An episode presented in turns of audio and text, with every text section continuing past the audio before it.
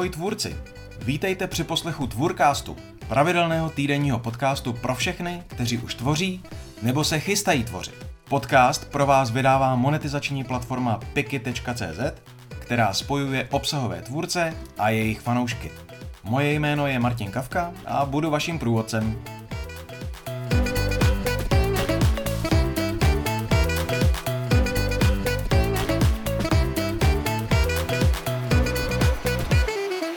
Patří podcasty na YouTube?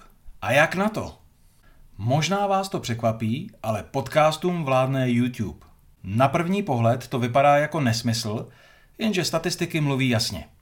Už někdy v první polovině loňského roku společnost Cumulus hlásila, že YouTube vyšoupl z prvního místa Spotify. A podle dalšího reportu, se kterým přišla loni v létě společnost Luminate, využívá YouTube pro podcasty 78% amerických posluchačů. Až za ním skončily těžké podcastové váhy jako Spotify nebo Apple podcasty. Luminate se v průzkumu ptal více než 3000 amerických posluchačů a zkoumal i jejich preference. Ukázalo se, že videoformát táhne čím dál víc, i když poslech pořád ještě vede. Podcasty si pouští do ucha 83% respondentů, ale už celých 59% na ně taky kouká. Hranice mezi podcastem a videem se zkrátka stírá. A protože YouTube má v tomhle prostoru pořádně ostré lokty, nemají podcasteři moc na výběr. YouTube už spustil stránku věnovanou čistě podcastům, která u nás ještě nefrčí. Je ale jen otázka času, kdy fungovat začne. Nemusíte být zrovna šerloci, aby vám došlo, že YouTube do podcastů pořádně šlápne. Platí, že co se děje venku, to se dřív nebo později přelije sem. Tuzemský podcastový veterán Dan Tržil mi už někdy před rokem a půl řekl, že zaspal. Že se do YouTubeového světa měl pustit o pár let dřív.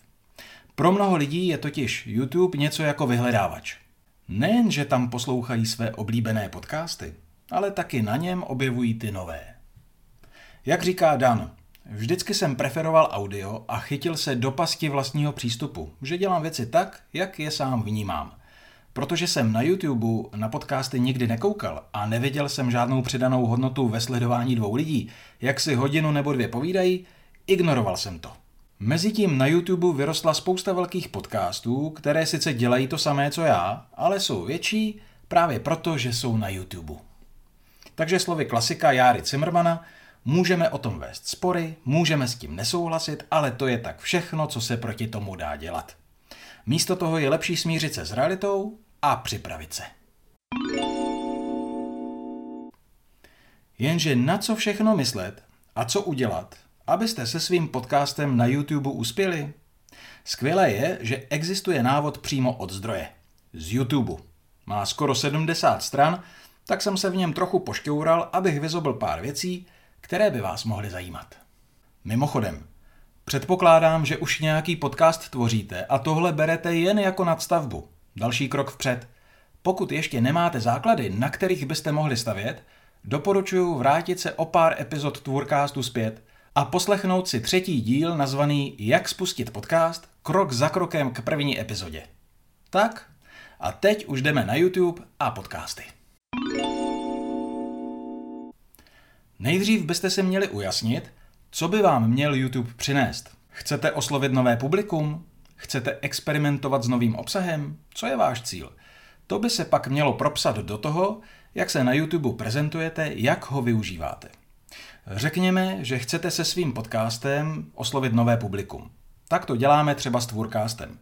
Piky má vlastní YouTubeový kanál a jednotlivé epizody šoupáme na něj. Možná jste si všimli, že je tam neházíme jen tak, bez hladu a skladu využíváme takzvané playlisty. A přesně to radí i YouTube. Playlisty jsou seznamy videí, ve kterých se přehrávají jednotlivé díly hezky jeden za druhým. Diváci díky tomu nemusí zdlouhavě hledat další epizodu, nabídne se jim automaticky. Playlisty taky pomáhají udržovat na YouTubeovém kanálu pořádek. Obsah díky nim můžete rozdělit podle témat nebo formátů, například rozhovory, vysvětlovací videa, otázky a odpovědi a podobně.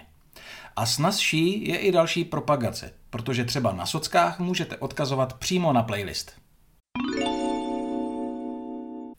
Jestli máte nějaký YouTubeový kanál z dřívějška, možná řešíte, zda podcast vrazit na něj nebo založit nový kanál. Když teprve začínáte a ještě nemáte na YouTube žádné pořádné publikum, nemusíte nic nového zakládat.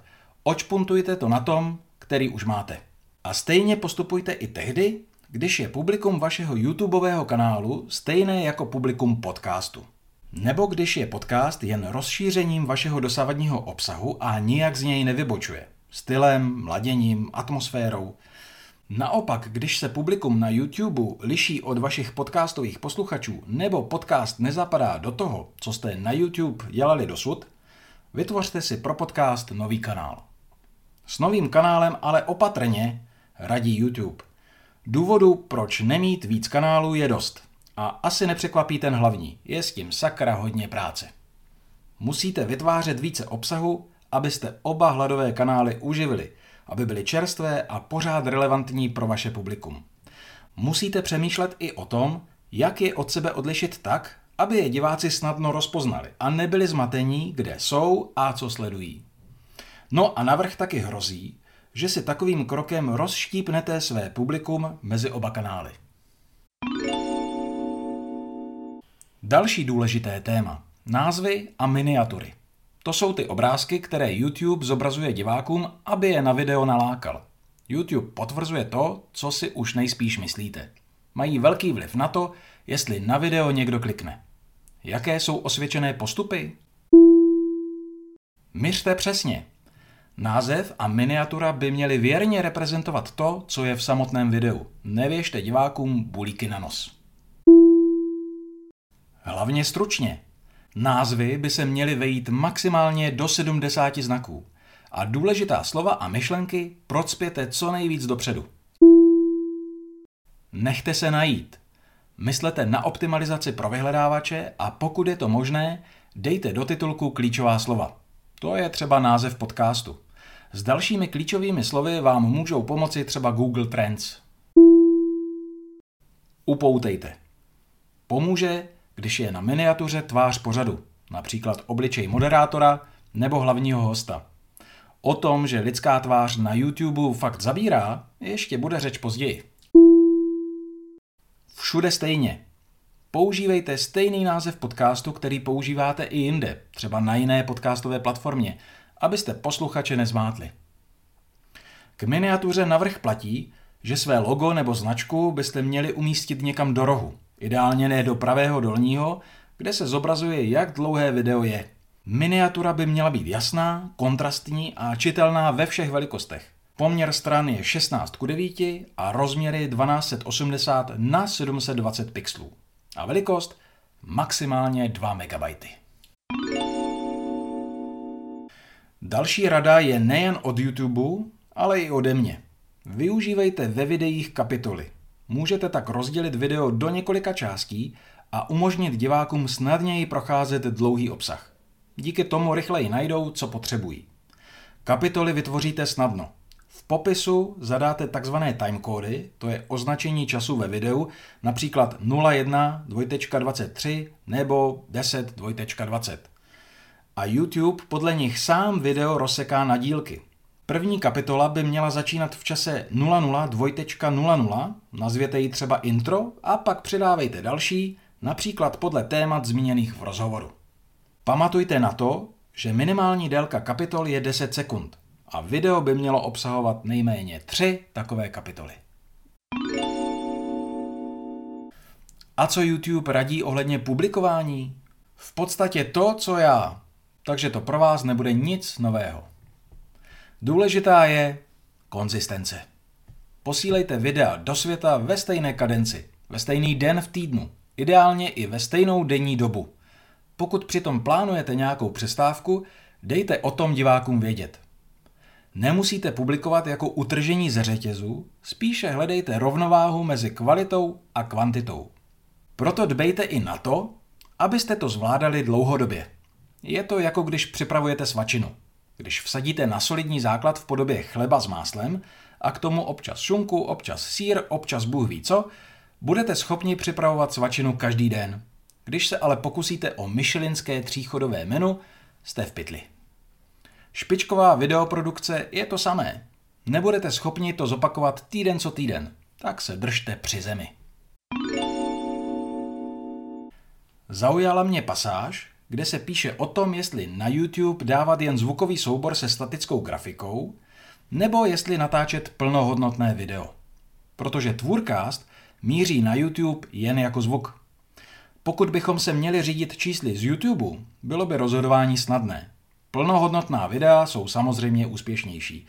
Mají dvakrát více zhlédnutí než jednoduchá videa se statickou grafikou. A platí, že 80% nejsledovanějších podcastů na YouTube tvoří ty s plnohodnotným videem. To mě celkem polilo horko. Naštěstí to není tak, že bychom teď museli do krámu pro Vercajk a pustit se do videí. I v YouTube přiznávají, že přístup zvuk na prvním místě není úplně mimo mísu. Zvlášť když máte omezené zdroje a nutnost točit videa by vám házela vidle do snahy o pravidelné publikování. Pouze na zvuk můžete s klidem v duši vsadit i tehdy, když jdete na YouTube, abyste tam budovali povědomí o svém podcastu. Zkrátka, když si jdete pro větší dosah. A přesně to byl náš záměr s Tvůrkástem. Jestli ale chcete budovat na YouTube plnohodnotný kanál, budete muset točit videa, až se budou hory zelenat.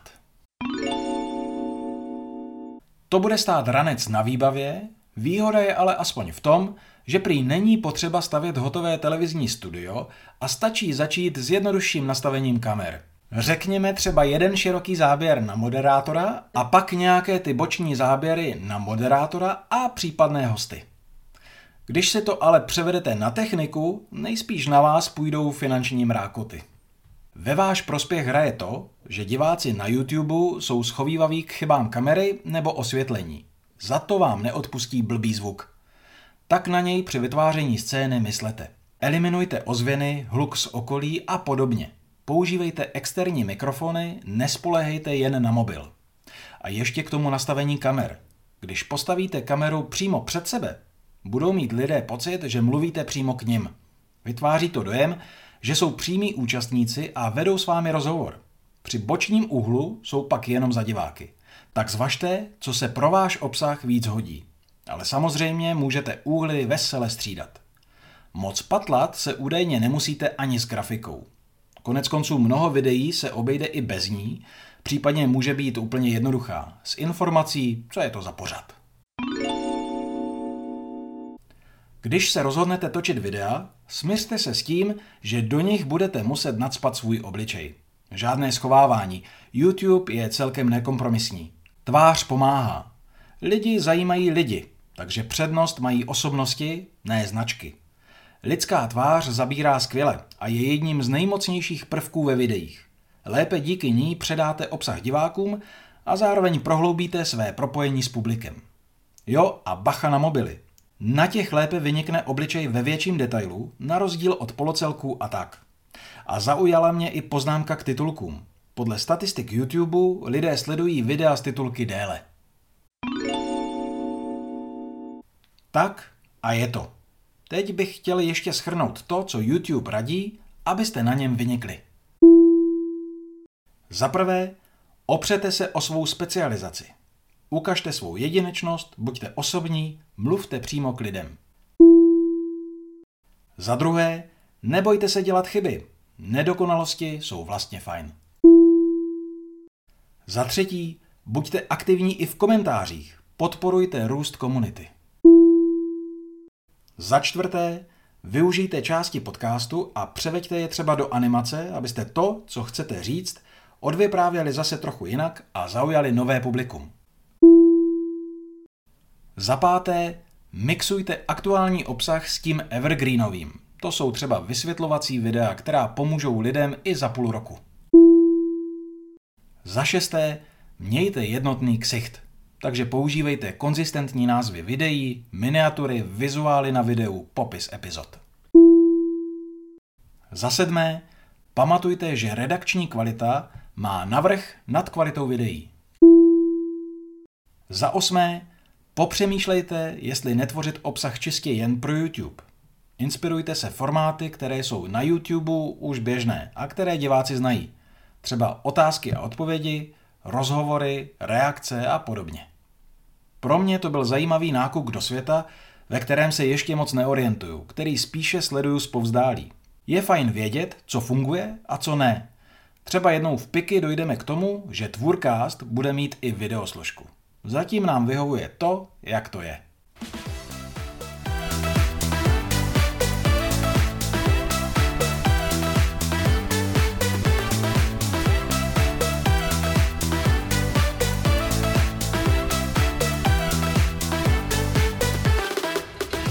Poslouchali jste Tvůrcast od Piky, platformy spojující obsahové tvůrce a jejich fanoušky. Pokud chcete vědět více, podívejte se na www.piky.cz. Uslyšíme se zase za týden.